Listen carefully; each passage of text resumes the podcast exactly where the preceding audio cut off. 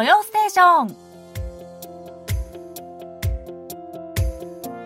リスナーのリクエスト曲とともに気になるとっておきの韓国を紹介するソウル発情報番組「土曜ステーション」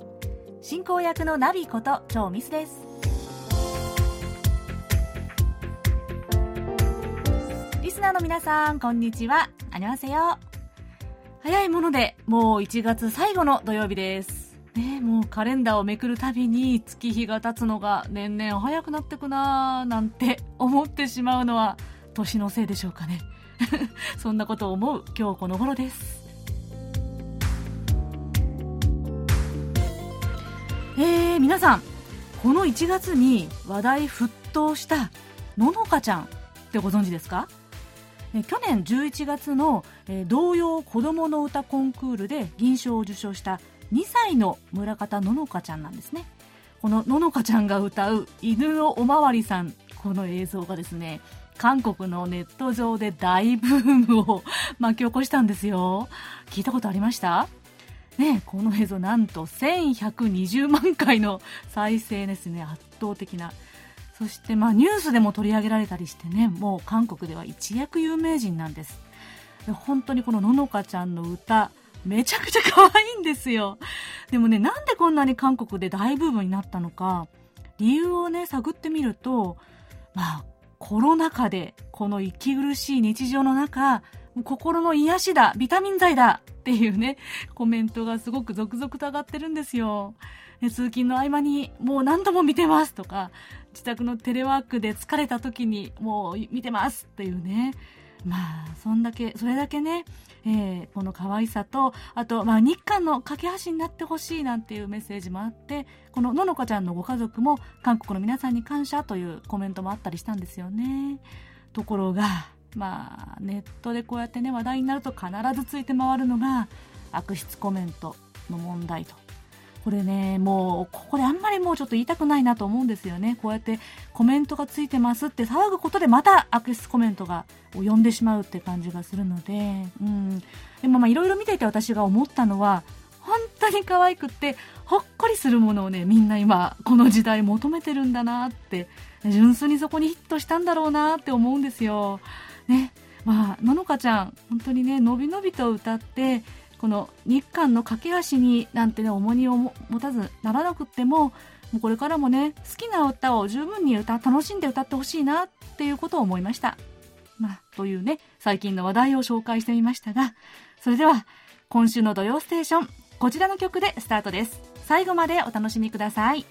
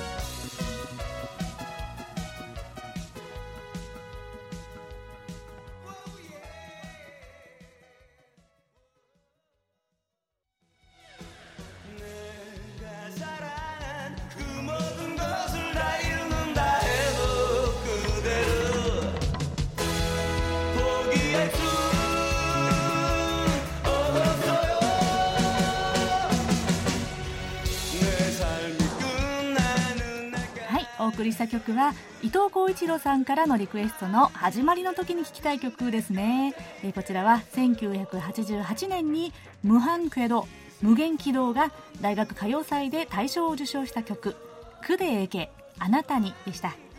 ドラマ「応答せよ1988」のオープニング曲として脚光を浴びましたね。軽快な出だしが新しい年を迎えるのにぴったりですね。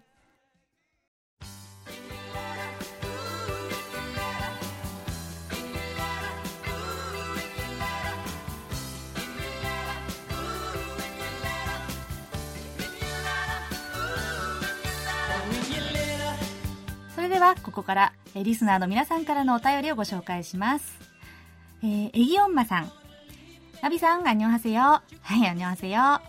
えー、エギオンマと申します。ナビさんへのお便りは初めてかと思います毎回楽しく拝聴していますありがとうございます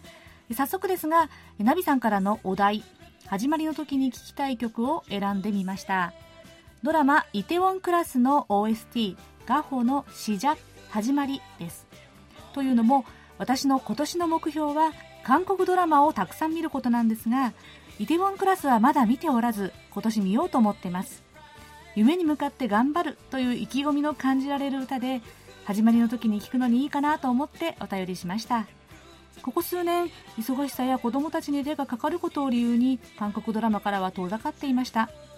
まずは有名なヒットドラマを一通り見始めてみようかと思っています。またお便りします。今年も楽しい土曜ステーション楽しみにしています。というね、えー、お便りでした。えー、ギモンマさんはじめまして。ああお便り嬉しいです。今年の目標は韓国ドラマをたくさん見ることとのことで、ね、本当にもう面白いドラマがね、溢れてますからね、本当に片っ端からぜひ、え時間がある限り見てくださいね。イテウォンクラスきっとハマると思いますよ。ね、私の、あの、すごく親しい友人なんですが、イテウォンクラスを見て完全にドハマりしてですね、今韓国語を猛勉強しているそうなんですよ。ね私はあんまりもともとはねドラマを見ないたちだったんですけれどもやっぱりさすがに去年からは結構見てますね。うん。もう今年もね私ももっとドラマとか映画を見たいななんて思ってます。えー、シジャこの歌ね本当に始まりその名の通り始まりの歌ですよね。リクエストは後ほどかけさせていただきますね。これからもお便りお待ちしてます。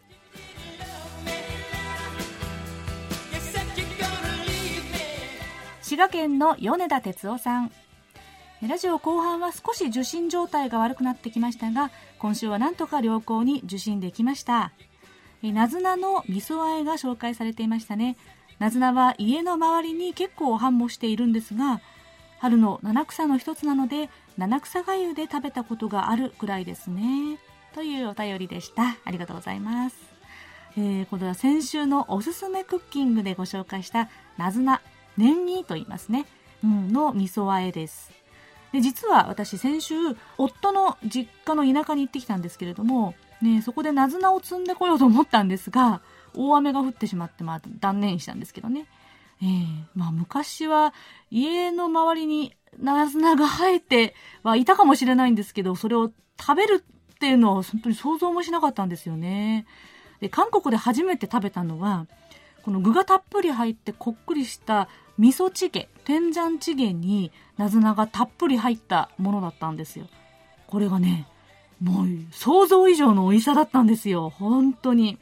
で結構韓国の味噌ってちょっとな香りが強くて、あの、コクのある香りなんですけれども、それに負けないナズナのね、草の香りがふわっとしてね、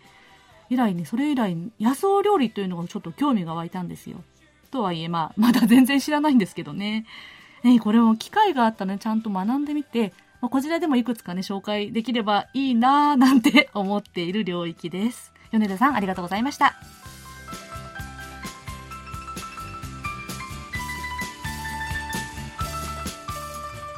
福島県の高橋豊さん。韓国演歌界の帝王、ナフナさんの曲をかけていただきましたが、曲名はテスヒョンとのみの紹介でした。韓国語に歌う私はどのような意味なのかと思って検索してみるとソクラテス兄さんの意味で亡くなったナーフナさんのお父様のことを指すようですね歌詞の内容もコロナ禍で苦悩する現代人へのメッセージが込められた歌のようで御年73歳とは思えない声量のある声と相まってとても心に響く一曲でした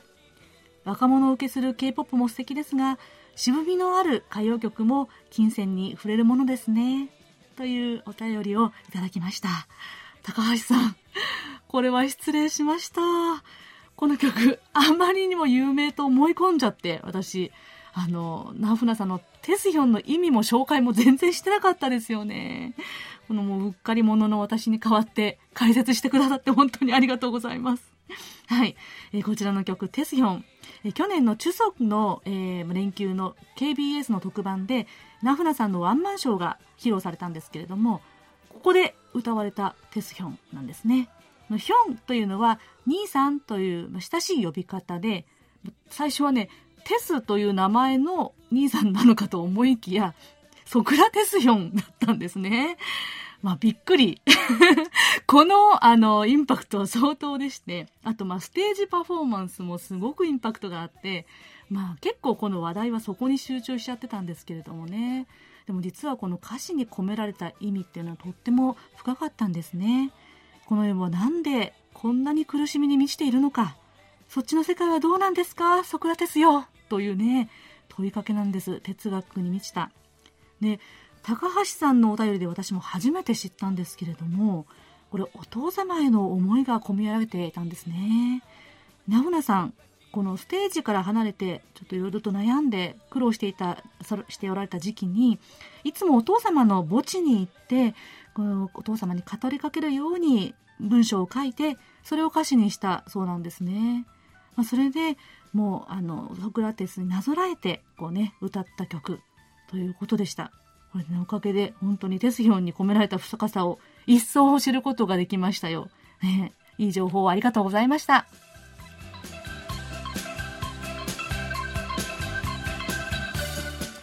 えー、さてさて、えー、始まりの時に聞い聞きたい曲、いろいろと送ってくださいましてありがとうございます。えー、それでは、えー、早速もう来月2月からですね、また別のお題 を、えー、ご紹介してみたいと思います。えー、懐かしい曲。懐かしの曲を聴かせてください。これね、まあ、幅広く捉えてみました。まあ、昔よく聞いた韓国の歌でもいいし、まあ、最近の曲だけれども、なぜか聴くと懐かしい気持ちがする、なんていうのも OK です。ね、初めて聞いた韓国の歌とか、これを聞くとあの時の思い出が蘇るとか、えー、何でも OK ですので、ぜひ気軽に教えてください。えー、e メールは japanese.kbs.co.kr または KBS ワールドラジオのホームページの掲示板からお送りくださいね。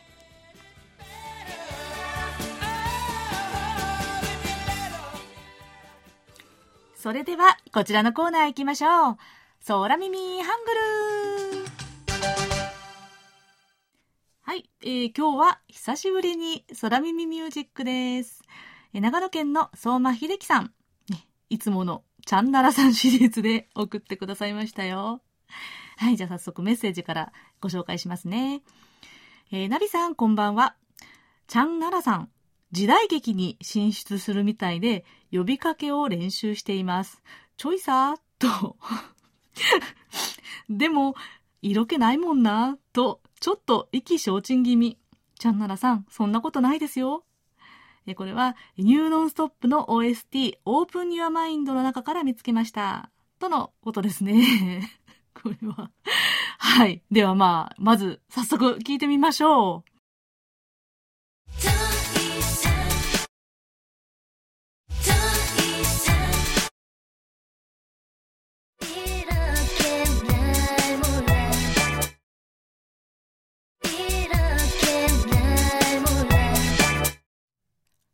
い。こちら、今日は、二つのネタの合わせ技できましたね。これね、色気ないもんなの部分は、結構すぐに分かったんですけれども、ちょいさ、これ分かんなかったんです、実は。私。何度も聞いて、え、どこだ？どこで言ってるんだと思ったんですけどね。ちょいさ、言ってましたね。チョイサーってでも時代劇で言うんでしょうか？ちょっとなかなか、うん、難易度の高い 空耳でした。はい、こちらの曲はですね、えー、チャン・ナラさんとソン・シギョンさんのデュエットで、2000年から2002年に放送されたシットコム、シットコムのコメディドラマ、えー、ニューノンストップの収録曲ですね。私の気持ち、どうしてなかなか分かってくれないの？もうこれ以上迷わないで私を見て。という、まあ、歌詞なんですけれどもね。え、この色気ないもんなは、色気ないもんら？そんなに私のことわからないの？という部分なんですね。色気ないもんら？色気ないもんな？聞こえますね、確かにね。で、問題のチョイサは、といさん。といさんって歌ってましたね。これはもうこれ以上、もうこれ以上待たせないで、迷わないで、と部分だったんですけれどもね。はい。じゃあ、もう一回聞いてみましょう。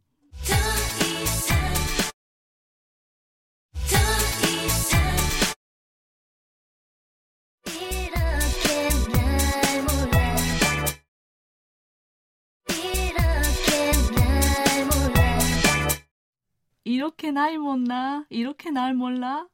色気ないもんなってつぶやくちゃんならさん。ちょっと可愛いですよね。えー、ちなみに皆さん、あの、シットコムってご存知でしたか？シチュエーションコメディの略だそうなんですけれども、これはね、あの、登場、同じ登場人物が毎回ごと、こう、完結のコメディをが展開する連続ドラマなんですけれども、これ韓国では2000年代にこのシットコム、シツコムというのがすごく流行ったみたいで、すっごくたくさんあるんですよね。でこのあのニューノンストップもその一つなんですけれどもでも日本ではこういうジャンルのドラマあったかな？ちょっとわかんないですけどね。どうでしょう？皆さんもし思いつくものがあったら教えてください。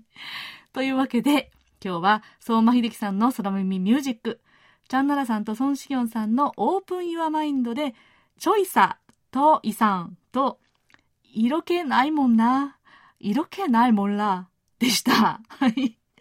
えー、相馬さんにはささやかなプレゼントと私のサイン入りベリカードをお送りします。ありがとうございました。皆さん、引き続き楽しい空耳を見つけたら、ぜひぜひお送りくださいね。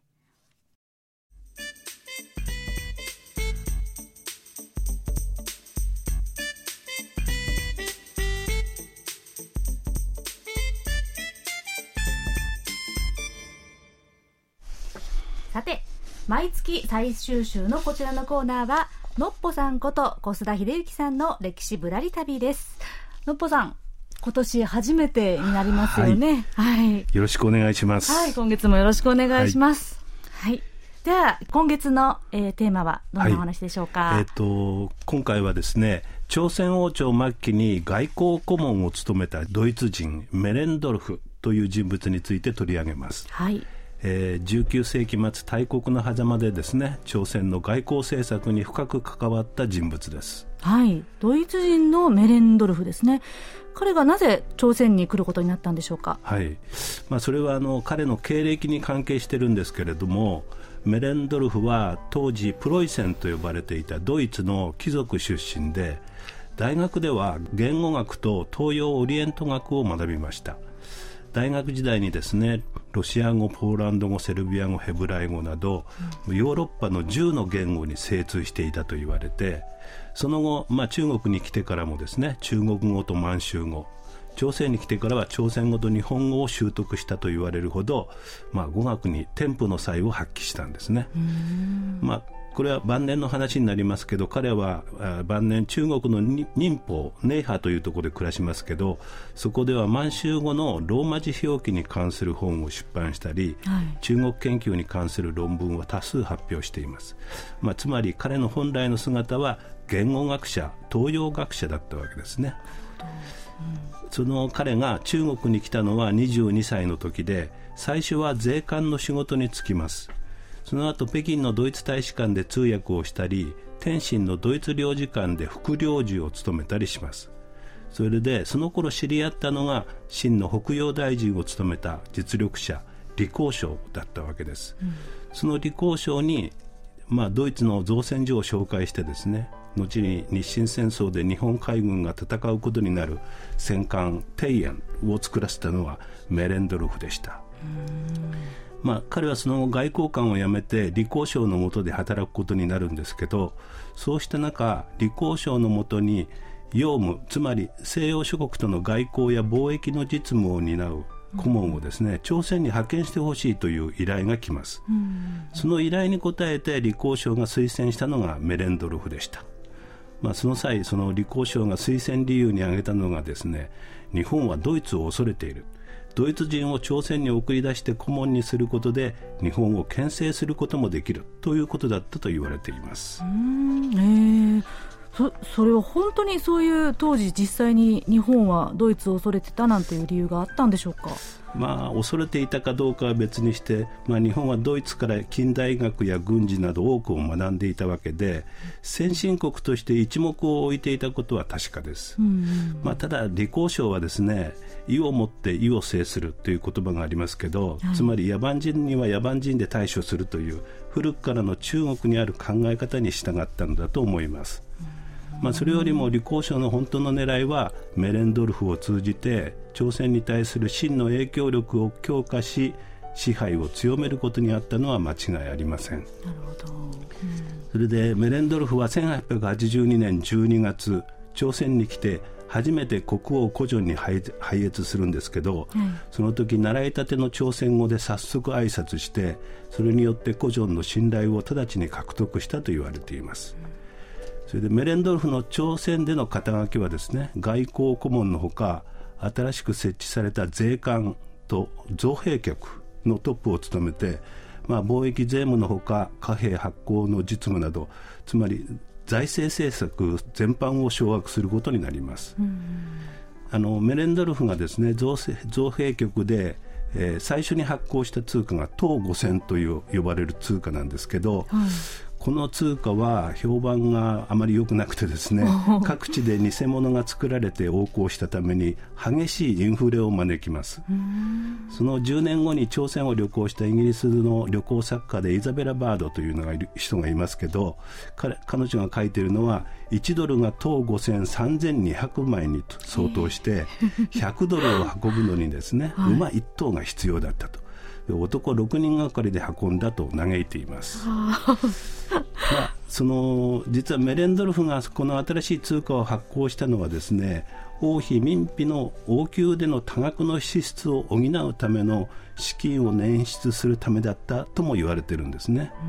まあ、その頃王妃は占いに凝って占い師に多額の出費をしていたため王室の財政が逼迫していました。まあ、そのために税関収入の一部も王妃のために使われたと言われています。まあ、そのメレンドルフがこうした財政支出をですね、えー、行ったのは当時政権の中枢にいたミン・ヨンイクという人物と図って実行していました、はい、そのミン・ヨンイクというのは1884年12月、うん、開化派が、まあ、更新政変というクーデターを起こした際支給派の中心人物として開化派に襲撃された人物なんですね。はいはい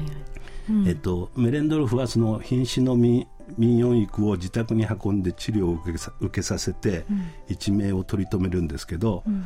民謡育はその王妃民妃の老いにあたる人物で、うん、これによってメレンドルフは王妃の信頼をさらに勝ち取ることがになったと言われています。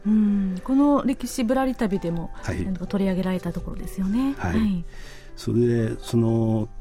当時その瀕死の民謡育を運んで治療したのがメレンドルフの邸宅だったんですけどそれがどこにあったのか気になっていたんですね。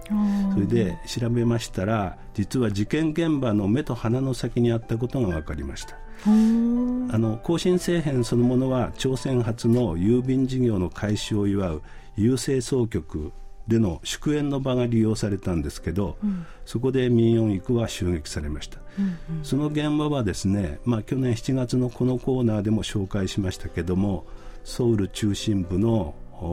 地下鉄長岳駅の近くの今帝神博物館という建物になっている郵政総局の建物なんですね。はいはい、その郵政総局の前2 3 0メートルのところに今チョゲサというお寺がありますけど、はい、そのチョゲサの境内を含めた広大な敷地がかつてのメレンドルフの邸宅だったんです。それでこの邸宅は元は没落した貴族の館で、うん、メレンドルフに明け渡されて、まあ、メレンドルフがいなくなった後しばらくはドイツ公使館として使われていましたけどもその後は韓国初の女子大学といわれるスンミョン女子大学の前身の明新明新女子大学の敷地として使われたりいくつかの学校がそこに建ってました。それで1910年からはお寺の敷地となりました。それでチョゲサの裏に今スソン公園と名付けられた小さな公園があるんですけどかつてここにそういう学校が建っていたことを示す石碑が建っています。まあ、それが唯一の名残ですね。つまり更新政変の事件現場のすぐ目の前だったわけですね。メレンドルフの自宅があったために、はい、まあ、怪我人の命を救うこともできたということだったんですね、はい。うん、や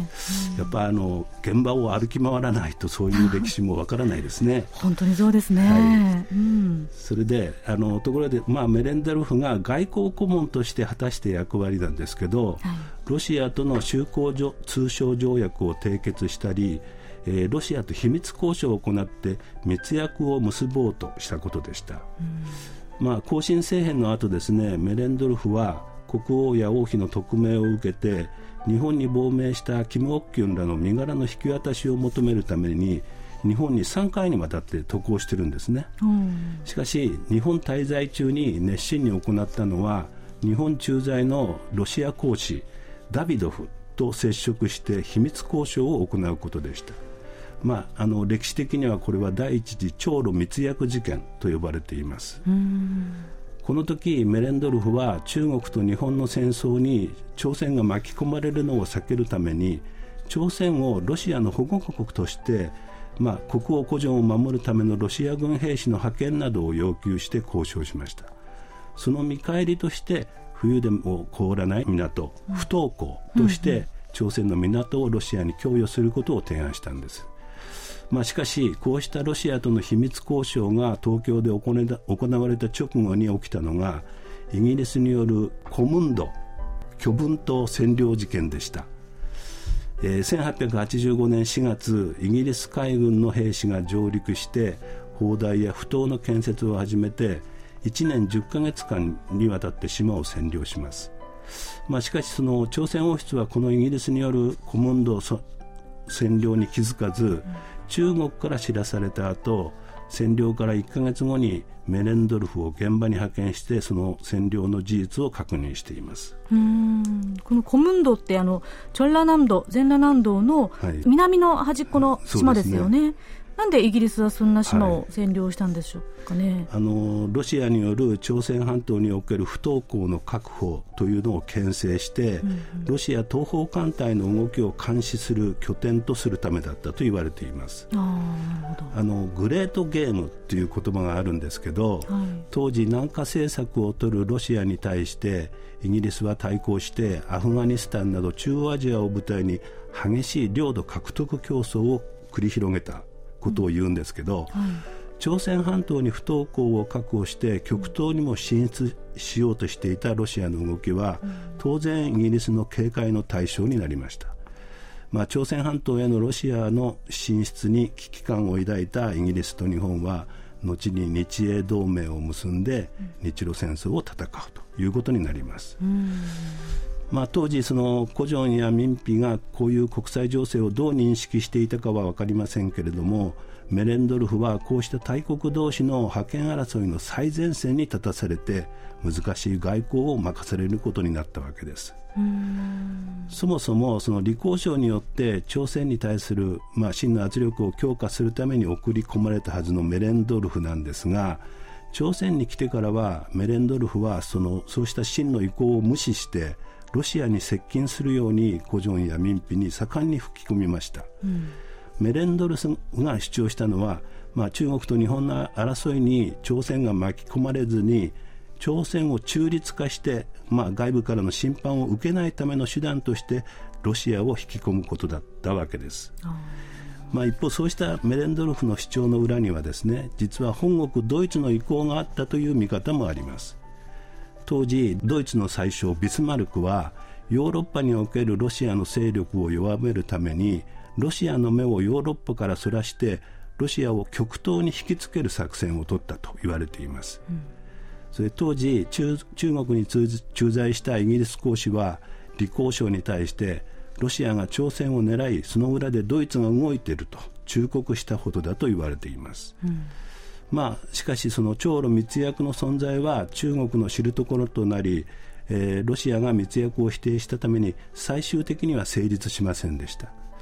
まあ、国王古城の承認を得て行った秘密交渉でしたけれども密約はすべてメレンドルフ1人が画策したとされ、まあ、李光省の圧力を受けて国王古城は1885年7月メレンドルフを外交顧問などすべてのポストから解任します。うんまあ、メレンドルフが朝鮮に来てわずか2年半で中国に呼び戻されることになったというわけですね。はあ、2年半ですね、はい、でもこの2年半というのがもう更新事変と更新せえへんといい密約事件もそうですけれども、はい、中国と日本それから中国とロシアロシアとイギリス、はい、こういうね大国同士の対立の中で翻弄された2年間だったんですね、はい、まさにそういうことですね、まあ、メレンドルフが行った清を排斥してロシアを引き込むという政策はその後も引き継がれて朝鮮国内で親ロ派と言われる人たちの勢力が拡大しまあ、ついには国王古城がロシア公使館に逃げ込んで1年余りにわたって政治を取るといういわゆるロカン派戦という事態を引き引き起こすことになります。まあ、それだけメレンドルフの足跡は大きかったということも言えます。なるほどですね。はい。えー、今日は朝鮮王朝末期の外交顧問として大国の狭間で格闘したドイツ人メレンドルフについてお話をいただきました。えー、のっぽさんありがとうございました、はい、ありがとうございましたはい来月もどうぞよろしくお願いいたしますはいよろしくお願いします、はい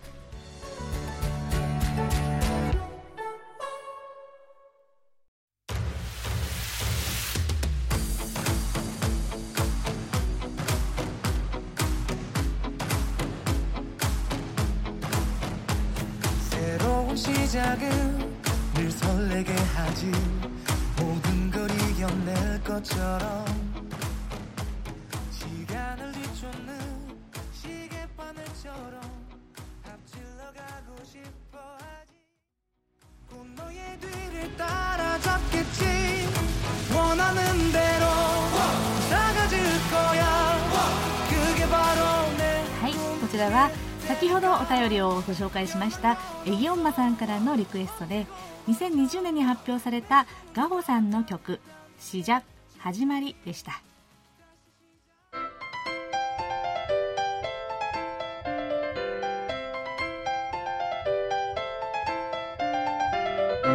とっておき韓国ノート。今さら聞けない韓国入門。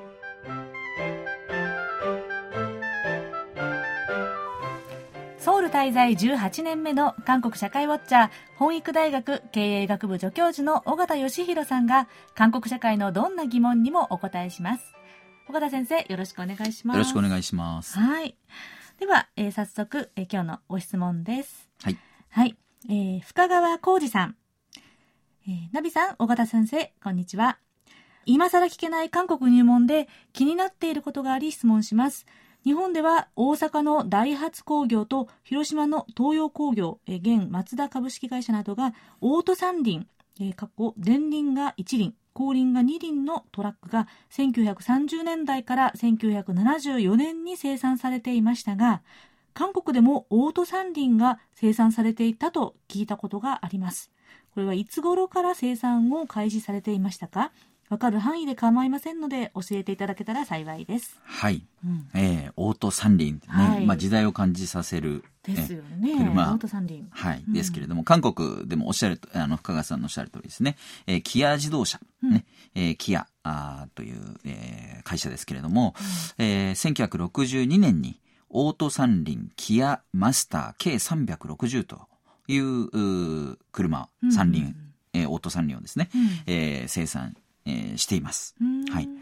えー、で、えー、形状、ソウルのことですよね。はい、えー、キョンソン、チョンゴンという、えー、もともと会社の名前だったんですけれども、うん、えー、キア産業、キア自動車と。で、今は、あの、現代自動車、ヒョン、ヒュンダイですね、日本でいう、うん、はい。自動車グループの方に今、うん、あの、まあ、組み込まれてしまってるんですけれども、はい、あの、キア自動車自体はですね、うん、今もありますよね。はい。はい、えー、で、もともとは自転車とリアカーを作ってた会社なんですね。はい。それがオートバイを、えー、あの作るようになって、えー、さらにオート三輪に、えー、こう発展したということで、うん、えー、です。はい。はい、で、1959年にですね、これ、うん、ホンダとオートバイ生産の技術提携をして、うん、えー、いた会社なんですけれども、うん、えー、マツダと、えー、オート三輪の、えー、生産技術提携をしているんですね。はい、えですから、オートバイは、えー、ホンダ、うん。ね、オート三輪はマツダ、うん。えーに、あの、まあ、技術提供をして、えー韓国でオート三輪をお販売したということになります。えー1962年にはですね、その先ほど言ったように、その、キアマスター K360 というものを、うんうん。えー販売始めてですね、えーあ同時にですね、二輪オートバイのキアホンダ C100 というのを生産生産販売しているということで、まあ、ホンダの、えー機種を韓国でのこのキアが作って販売するということをしていたんですね。はい。はい。で、67年には、えーオート三輪 T2000 という、えーものをですね、えーさらに発展させて、えーまあ、大ヒットをしたと。いうことで、うん。まあ、あのーちょっと私は知らなかったんですけども、年配の方なんかは、多分このキアの、えーオート三輪 T2000 という、えーこれが結構、まあ、お思い出にある車なのかもしれません。はい。はい。で、1973年までにですね、このお大ヒットえー製品はですね、1万5925台を販売したという、ええーまあ、歴史に残るオート三輪車ということになります。はい。今でも販売してるんですかね？いや、今販売してないと思います。はあえー確認ちょっとしてないんですけど、さすがに見たことないですよね。そうですよね。うん、なんか日本でもこれはねある通り1974年まで生産ということだったんですね。はい。で、あの、これも私も歴史を調べたところ、1973年までにこの販売っていうのは多分、そこま、その頃まで販売してたっていうことではないのかなと思うんですね。この機種は特に。はい。なるほどですね。はいはい、わかりました。ありがとうございます。ええ、もう一つですね、はい。車つながりでこんな質問が来ているので、はい、今日もう一つじゃあ質問いってもいいでしょうか？はい、えー福岡県のラジオネーム R05 さん。現代自動車のポニー XL の当時の販売価格は韓国国内でいくらだったのかということをお聞きしたいです。えー海外に輸出したポニー XL の販売価格や80年代にポニー XL が韓国国内で人気があった頃にどれくらい売り上げてえー所有する人がどれくらいいたのかなど分かればぜひお願いします。はい。はい。えー皆さんね、車に結構関心、えーある方多いんですけれども、うんえー私も免許はあるんですけども、はい韓国でも昔は運転したこともあるんですけども、今一切していませんが、はい。はい。はい。えーですけど、このね、ヒュンダイ、えー現代自動車、ヒュンダイのおポニーっていうはシリーズはですね、うん私も聞いたことあるぐらい、まあ有名でですね、うんえーヒュンダイ XL というのは、この日本での販売名、えーだったそうなんですね。はい。で、まあ、ポニーっていうのは韓国で、まあ、ともと言われていたあ名前でして、はい。えー1985年に、えー生産され、うんえー韓国内の販売価格はですね、360から469万ウォンというふうに、えー出ています。うんこれ韓国のポータルサイトです。検索するとですね、うんあの、販売価格とか出てるんですね。お え当時の金額なんてわかるのかなと思ったんですけれども、うんうんあの検索したらですね出てきてですね、へえ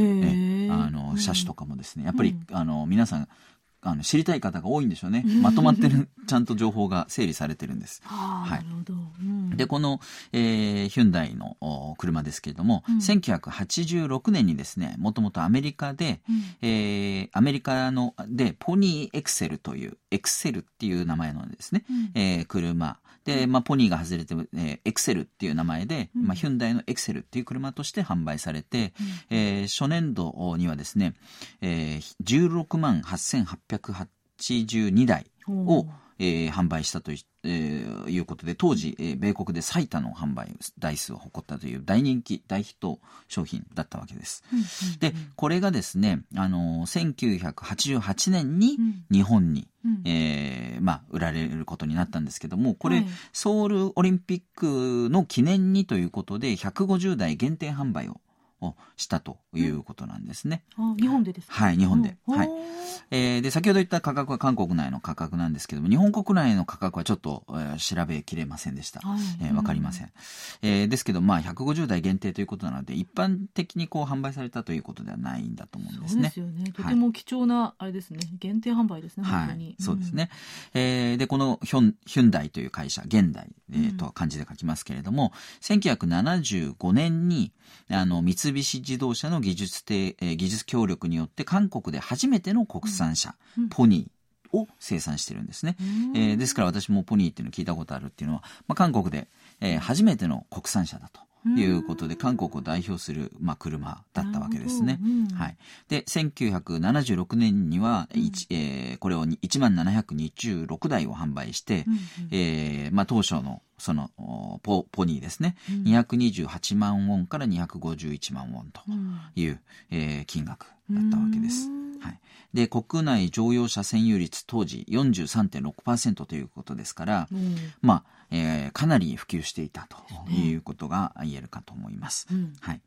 で、えー、1975年から85年の間に29万3936台と、うん、えー、うち、えー、6万7387台を輸出していたと、うんええー、いうことです。えー、です。で、うん、1982年にはですね、ここにポニー2という車、あまあ、これを発展させてですね、ポニーシリーズになった、うん、あわけです。はい。で、1983年に、えー、海外、えー、進出を本格化してですね、うん、最初カナダなんですけれども、うん、えー、その後、先ほど言った1986年にアメリカ法人を設立する形で、えー、ポニーエクセルというのを、えーえー、生産して、えー、エクセルとしてアメリカで販売して、えー、大人気を得たと。いうことです。で、日本の場合は先ほど言ったように88年に、えー、限定販売を一時したんですけれども、うん、えー、2001年に初めて日本法人を、えー、作っています。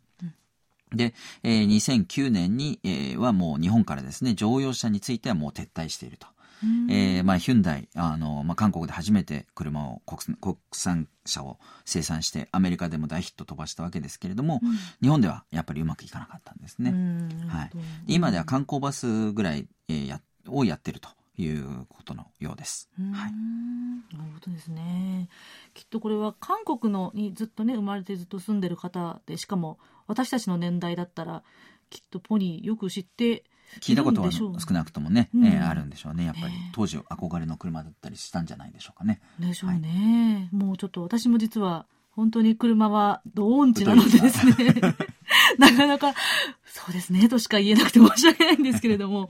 でもね本当にこういう情報をよくあの拾ってね、はい、ありましたね。うん、じゃあ今日は、えー、2つのご質問に答えていただきましたね、はい、えー、オートサンディについてそして、えー、現代自動車のポニーについて、えーまあ、韓国の車に関するご質問にお答えいただきました。では、引き続き、えー、来週は、はい、えー、今更聞けない韓国入門ということで、はい、えー、軍隊における、この間の LGBT のお話もしたと思うんですけれども、はい、え軍隊における LGBT の、まあ、認識というかですね、ちょっと、うん、話題がありましたので、お伝えしたいと思います。はい、わ、はい、かりました。ありがとうございます。ありがとうございました。はい。とっておき韓国ノート、今更聞けない韓国入門宛てに皆さんどうぞお気軽にご質問をお寄せください。